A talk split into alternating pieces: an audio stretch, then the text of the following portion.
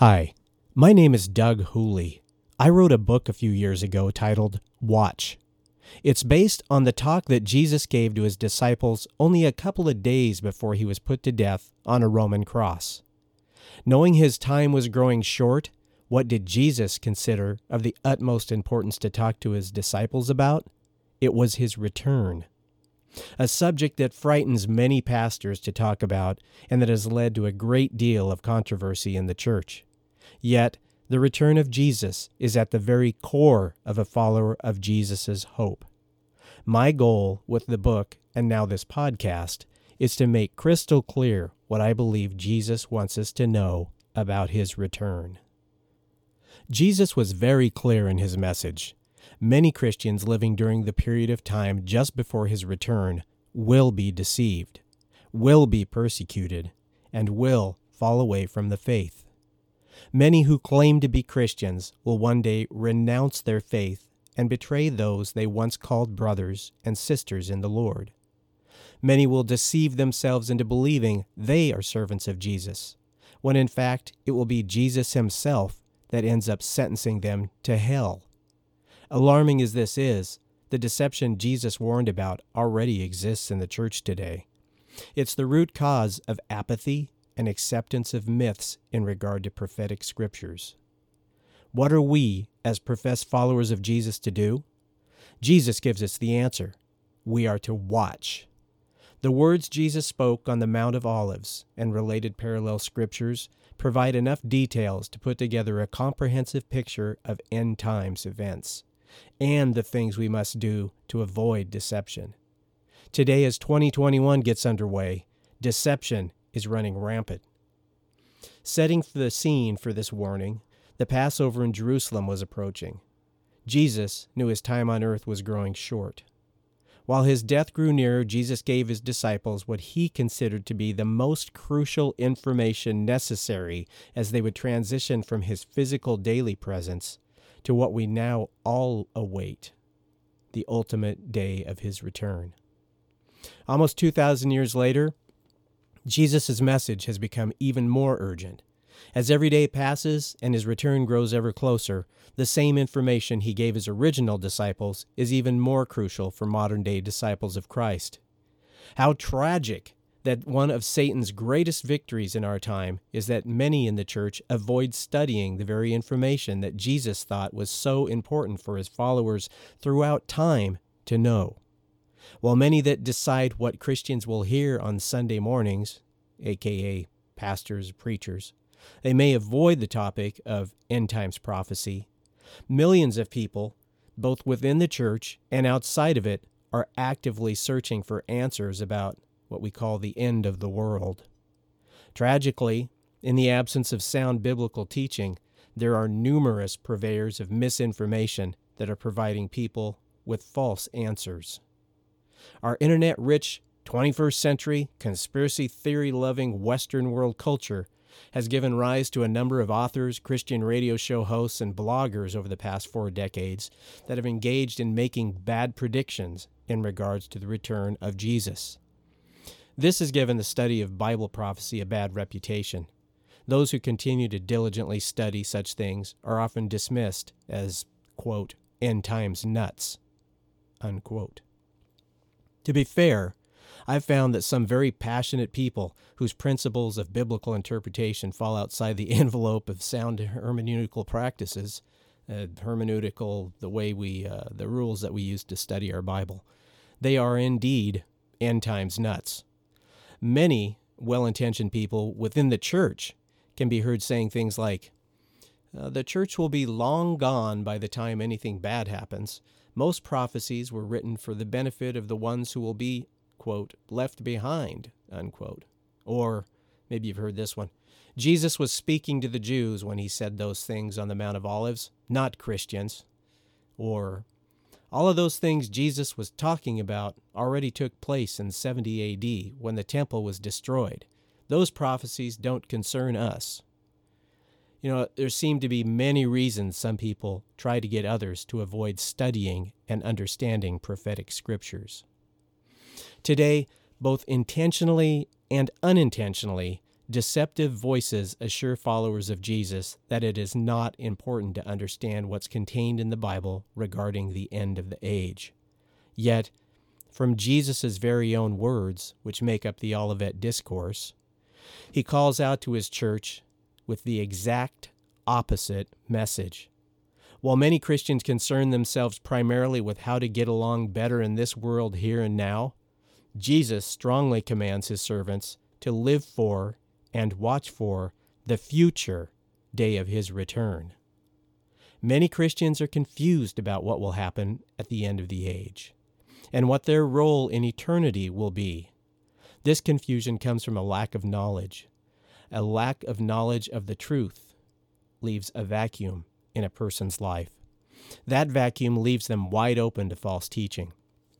Receiving, accepting, and then passing on deceptive teaching makes one a well-intentioned teacher of deception. None of this need occur. According to Jesus on the Mount of Olives, one day many false teachers, false prophets, and people claiming to represent him will pervade our world and lead people astray. This will happen inside and outside the church. A bad guy that people have labeled the Antichrist will show up on the world scene one day. This will really be unexpected by many Christians who expect to be, quote, raptured, unquote, prior to the Antichrist coming to power. Out of ignorance, some may even support and place themselves in alliance with this individual.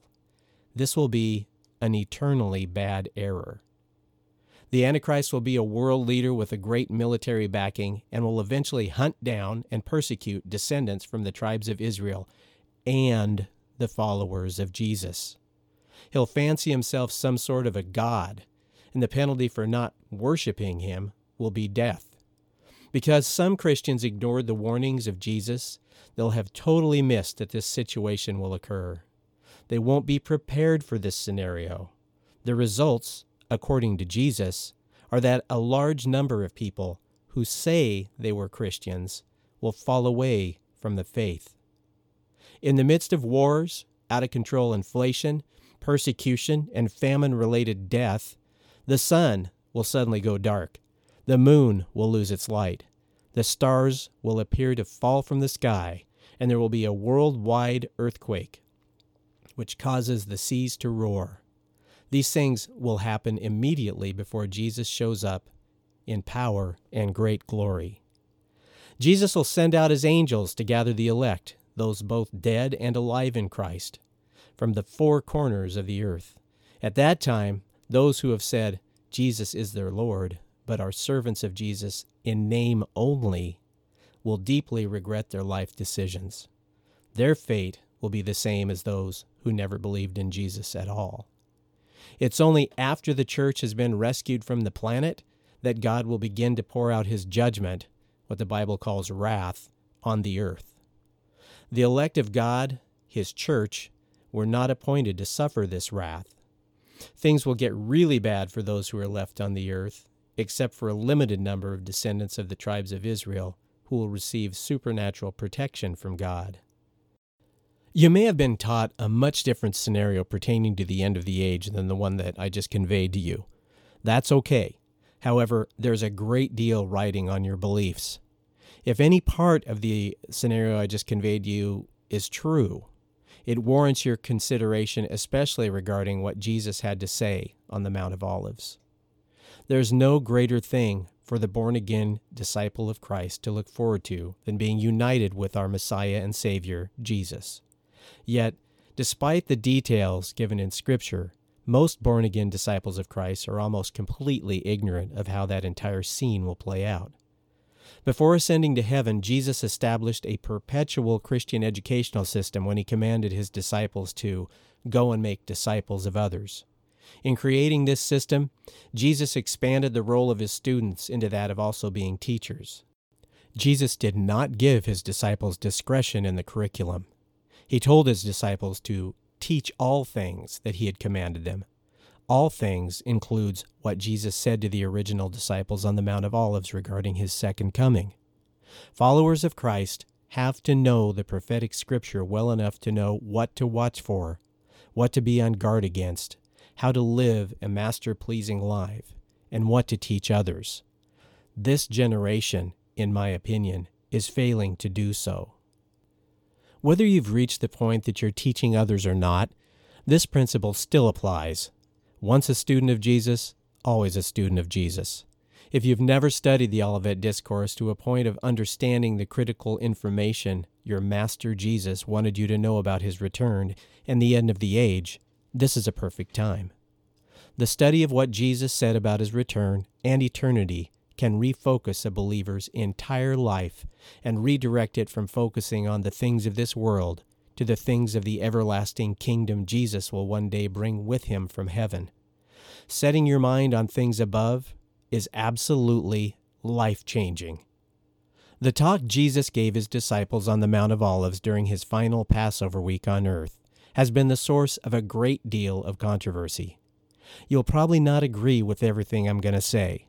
However, I am convinced that if you're committed to finding truth and you carefully and prayerfully consider the points I'm going to make, your commitment to being a good, faithful, and watchful servant of the Lord Jesus will grow stronger. Jesus' words are worthy of not only a quick or even repetitive read-through, but of your close study and serious contemplation. I challenge and encourage you to do just that. Not with an open mind as to what I say, but with a mind committed to God's truth. I have several different things I want to touch on before we get into the Bible passages concerned. Let's start with the who, what, where, when, and why of this topic. Jesus was still in the form of a mortal human being, and it was only two days before he would be crucified. It was time for straight and clear answers. It was on the Mount of Olives where the disciples asked Jesus when the fantastic events he had been talking about earlier would take place, and what would be the signs which would signal the end of the age, and his return to this earth. Jesus' answers came to be known as the term I've already used a few times now, the Olivet Discourse. Olivet, because the location and the answers were given on the Mount of Olives, and discourse, because what Jesus said, as recorded in the books of Matthew, Mark, and Luke, were all comprehensive and authoritative. Jesus was speaking to his disciples on the Mount of Olives. They believed in and trusted Jesus to be the authority on the kingdom of heaven and how to gain access through Jesus to that kingdom. They were what we now call, and the dictionary defines as, Christians. Jesus was giving this group of Christians information to pass on to future Christians. Early in his talk, Jesus confirmed that he was addressing those who follow him when he said that his followers now and in the future will be hated for his name's sake. This is an important piece to understanding this passage, since many believe the Olivet Discourse was written for the benefit of Jews and not the followers of Christ. At this point in history, and for the past two thousand years, Jews have not been widely known as followers of Christ. In fact, it was Jewish leaders that were the first to attempt to wipe out the followers of Jesus in the first century. Many Jews still consider Jesus to be one of the many false messiahs, and many consider him to be the most damaging. Judaism rejects any claims that Jesus fulfilled any of the prophecies regarding their Messiah. The idea that Jews would accept the teachings of Jesus in the Olivet Discourse or be considered to be his followers in any way is without merit. It is true that Jesus was born and raised a Jew in every sense. However, it is also true that he has the unique role of being the one and only God, the God of everyone, whether everyone knows it or not. As the Apostle Paul brilliantly revealed, Jesus, who was God in human form, is our high priest that made salvation possible for the entire world, not only Jews, through his sacrifice. We also know that the original religion of the twelve disciples was Judaism. Although they remained ethnically Jews, the disciples, like the Apostle Paul, parted ways with relying on the Jewish faith for their salvation the day that they decided to follow Jesus and his teaching, which says, "No one comes to the Father except through me," That's in John fourteen six. This indeed made the disciples Christians. Although the disciples may have retained many of their former religious practices, they no longer were counting on the Mosaic law and animal sacrifices to seek forgiveness for their sins and reconcile themselves to God. That this reconciliation could be obtained through mercy was at the very heart of Jesus' message and was the good news delivered to all of humanity. It is the great hope of us all. The Olivet Discourse was clearly intended to include Christians as the receiver of the message it contains. Having acknowledged that, it's also clear that there is information within the Olivet Discourse that more directly pertains to the descendants of the tribes of Israel, which will be alive around the time of Jesus' return. There's no denying that. This includes all the people, Jew or Gentile, living in and around the region of Judea, with Jerusalem at its center. Although parts of the Olivet Discourse are found in three different Gospels, the Gospel according to Matthew, which contains the most comprehensive account of the discourse, was originally written in the Hebrew language and targeted a Jewish audience. The book of Matthew appears to have been an attempt to answer the Jews' questions about Jesus, who claimed to be their Messiah.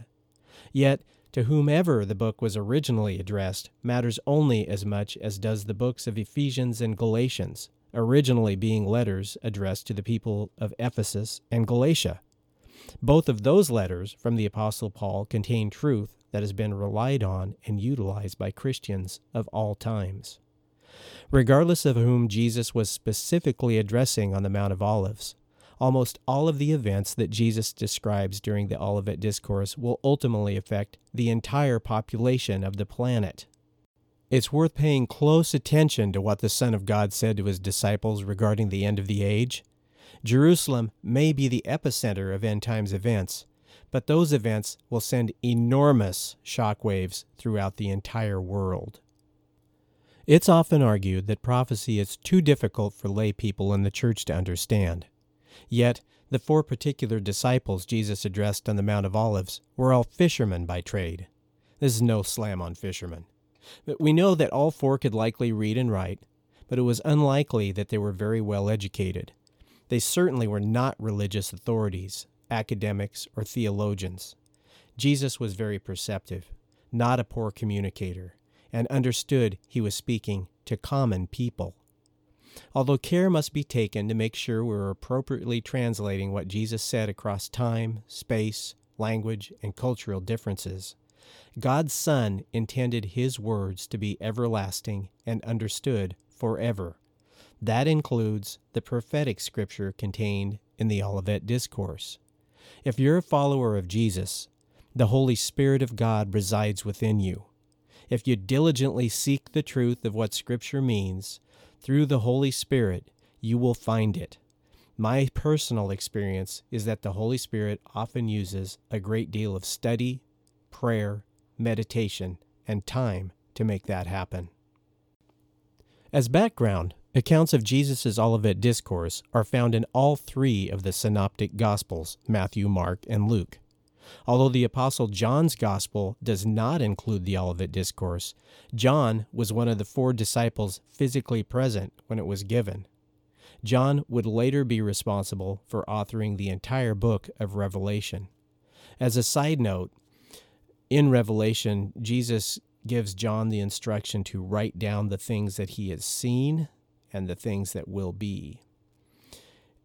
My theory, uh, that I hold to pretty strongly at this point, is that when John went to write these things down, probably in the nineties, A D nineties, the latter half of those, that he uh, wrote down the things that, that were in the Gospel of John, and the things which will be uh, in the book of Revelation. Uh, the authorship could be roughly about the same time. And so he didn't need to include in his gospel um, a big dissertation on end times events. He knew that that would be included in his uh, book of the Revelation.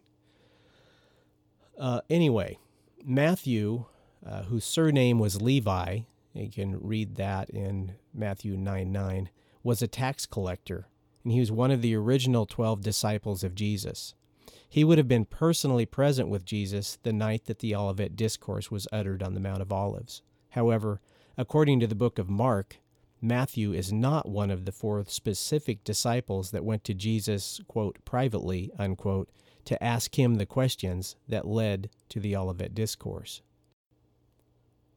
It's likely that one or more of the four disciples of whom Jesus was directly speaking would have conveyed what they had heard to Matthew and the rest of the disciples. However he heard it, Matthew wrote by far the most extensive account of what Jesus had to say that night. The date the book of Matthew was authored is not specifically known. The Ryrie Study Bible puts the authorship date anywhere between fifty and ninety A D Although disputed, the Gospel of Matthew is thought by some to be the first of the four Gospels written. Mark, also known as John Mark, was the son of a relatively wealthy woman named Mary who lived in Jerusalem. You can read about that in Acts twelve twelve. Mark was the cousin of Barnabas, who was the companion of the Apostle Paul on some of his journeys. Mark was in and out of Paul's life until Paul's death. Mark was also a companion and friend of the Apostle Peter. Peter had a front row seat to the Olivet Discourse. Mark's Gospel likely contains information that he received from Peter. Undoubtedly, Mark would have heard Peter recount numerous times what he had heard from Jesus. Opinions regarding the authorship dates for the book of Mark range from sixty-one A D to after seventy A D Now Luke, he was a physician. You can read about that in Colossians four fourteen. He was a close friend and companion of the Apostle Paul. As far as we know, Luke would not have been a direct eyewitness to the life of Jesus. He's responsible for writing the Gospel of Luke as well as the book of Acts. He accomplished documenting the life of Jesus and the beginnings of the church in the book of Acts through conducting, quote, an investigation, unquote. He did this as an orderly attempt to provide others confidence in the gospel that they had already received. The book of Luke was written before the book of Acts, probably sometime around sixty A D There are many, sometimes word-for-word, similarities between the three gospel accounts of the Olivet Discourse. There's little doubt, since Luke used others as a source for his account, that he consulted with at least John Mark. In fact, Luke and Mark were in Rome together between sixty-one and sixty-three A D, about the time that the book of Luke was probably written. Differences in the text of the three different Gospels are explained by different authorship styles and the life experiences and education that the authors brought with them. For example, Doctor Luke is said to have a little bit more of a fascination with medical issues in his gospel than other authors. The originally intended audiences for each of the gospels would have also played a part in some of the differences of how each gospel was written. Differences would occur since two authors recorded witness statements rather than what they personally witnessed, and everyone views events through different lenses and from different perspectives. I worked in the law enforcement field for over twenty-five years. I know very well that you can ask five different eyewitnesses to tell you what they saw, and you will get five different stories or perspectives of the same event, and all of them could be true. The disciples may have been confused about one of the most important recognizable signs Jesus spoke of during the Olivet Discourse. Their possible confusion continues today among many modern-day disciples of Christ. From the disciples' first century A D perspectives, it may have seemed likely that Jesus was speaking of an event that had already taken place in history, yet was again going to take place in the future. It is this prophetic event that is critical to reconciling two very different views on how the Olivet Discourse should be interpreted. As a backdrop, it's important to understand some common current theological positions. The word preterist is one of those terms it's important to understand. Preterists are those who believe most of the prophecies given during the Olivet Discourse has already been fulfilled. According to them, they were fulfilled around seventy A D when Jerusalem and the temple fell completely to the Romans under general and soon-to-be emperor Titus. The futurist point of view is that most of the prophecies will occur in the future, surrounding the time of the second advent or coming. These two views have caused a great deal of confusion in the church in how to properly view the Olivet Discourse. In a future podcast, I'll offer an explanation on how both views can be considered, for the most part, correct. During the Olivet Discourse, Jesus gave clear warnings about false teachers, false messiahs, false signs, persecution, and being deceived. He talked about things that will not signal that the world is coming to an end. There are things today, both within the church and outside, people look at as apocalyptic signs that the end is close at hand. Jesus then went on to instruct his disciples exactly what to watch for, which will indeed signal the end of the age, the rapture of the church, and his coming. Jesus also warned of the difficulty of surviving the times at the end of the age. It is clear that his followers will be removed from the earth prior to God's wrath being poured out on the earth. However, there is no indication that his followers will be saved from difficult times during a period of tribulation and persecution at the hands of the Antichrist. It's important to get the differences between those two distinct periods of time. The idea that the church will go through times of persecution is consistent with what we see in history. Soon after the first time Jesus came, through this present day, a great deal of persecution of the church has taken place. Many have died horrible deaths for Jesus' name's sake. The role of sorrow and suffering in our lives is the topic of another time, but much can be said on the subject. There's no indication to be found in the Olivet Discourse that a secret and sudden gathering of Jesus' followers will occur without any warning. Signs will precede his coming, and when he shows up, it'll be really loud, out in the open, and for everyone to see. Don't worry, in a future podcast, I'll address what some know as the secret rapture, where Jesus shows up unexpectedly as a thief in the night. Jesus' one and only coming will be accompanied by the rapture of the church and the beginning of God's wrath being poured out on those that remain behind. The Olivet Discourse and the parallel passages of Scripture do not describe two separate second comings of Jesus, but one. Many systems have been devised as to how to approach Bible prophecy regarding the end of the age. Are you a pre-tribulation rapturist, a mid-trib, or post-tribber? This is the question I most often get when someone learns that I'm a student of eschatology, which in layman's terms means the study of the final events of history. Are you an amillennialist or premillennialist? That's the other question often posed. Most evangelical Christians, since the mid eighteen hundreds, when churches used to teach on this topic, have been taught to be premillennial, pre-tribulation rapturists, even if they weren't aware of these labels. I'll be talking about all of these things as we go along, but for now, the following are some greatly simplified definitions that are important to understand. All of these terms have controversy attached to them. The tribulation period is a period of seven years in which the bulk of the prophetic events take place. It's based on scripture from the books of Daniel and Revelation. Things on earth appear to get progressively worse during this period of time. The seven-year period will be discussed in greater detail later. Premillennialism asserts that following the return of Jesus, there will be a literal one thousand year period of time, the millennium where Jesus will rule the same earth that we are on now. It'll be a time of peace, long lives, and thriving under King Jesus. It's the premillennial point of view because we are now living before or pre the millennium. This point of view also says that the coming tribulation period will take place just before the millennium begins.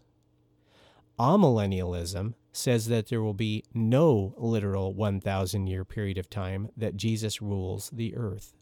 Typically, amillennialists say that we've been living in a figurative millennium ever since Jesus came the first time. Based on this theory, Jesus is now ruling over the earth, and the church is ruling and reigning with him. Satan is currently bound up in hell and unable to influence the current inhabitants of the earth. Pre-tribulation rapturists believe that prior to any prophetic events taking place associated with the Second Coming, Jesus will come suddenly, unexpectedly, without warning, and secretly, like a thief in the night. I talked about that just a short time ago. He will take away his true followers in an event known as the rapture. According to this view, the church will not suffer under the Antichrist, since the church will not be present on the earth by the time the Antichrist comes to power. This view does not recognize a difference between trials and tribulation associated with the end of the age and the wrath of God. This is the view portrayed in the popular Left Behind series by author Tim LaHaye. The mid-tribulation rapturists believe that the rapture will take place exactly halfway through the seven-year period. The church will suffer some general troubles, but not all of the prophetic events associated with the end of the age. Post-tribulation rapturists believe that the church will suffer through all of the events of the tribulation and only then be caught away into the air to meet Jesus at the end of the seven-year tribulation period, just prior to when the millennial reign of Jesus begins. I'll be discussing some of these points of view in great detail. So it's important to know the terms, but rather than approaching what is said in the Olivet Discourse from one of these preconceived system approaches, I'm going to suggest that we just see where Scripture takes us and not worry about labels. The Olivet Discourse does not contain all of the details of the Second Coming or the end of the age, but it contains enough details that when we compare it with other scriptures, we can tie certain events together and get a more complete composite picture. For example, when two different passages are talking about the sun going black, the moon turning red, and the stars falling from the sky, we're probably talking about the same event, especially when it's followed by a great gathering of souls from the earth. When we find these events that tie Scripture together, it provides an opportunity to get a more complete picture, since both passages will contain additional details about the same event. We'll attempt to use the Olivet Discourse as a framework in which to tie other scriptures that appear to be talking about the same events in order to complete the picture of the end of the age. We'll see where that takes us before we apply any labels.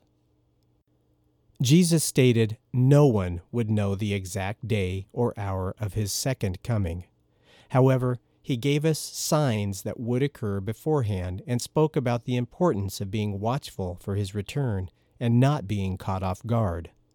Although Jesus didn't provide as much detail about what would happen beforehand as our curious minds might have liked, he did give a couple specific and unmistakable signs that would precede his coming. He also stressed the importance of being faithful servants during his absence. Jesus conveyed short stories or parables to the disciples in the Olivet Discourse. In the parable of the ten virgins, Jesus essentially lays out the roles of some major players at the end of the age: himself, faithful Israel, unfaithful Israel, and the church. Interpretations of what this parable means have varied greatly. Keys to unlocking this important passage are understanding the characters involved, the cultural wedding practices of Jesus' day, and what other prophetic scripture has to say about the end of the age. The second parable is known as the parable of the talents.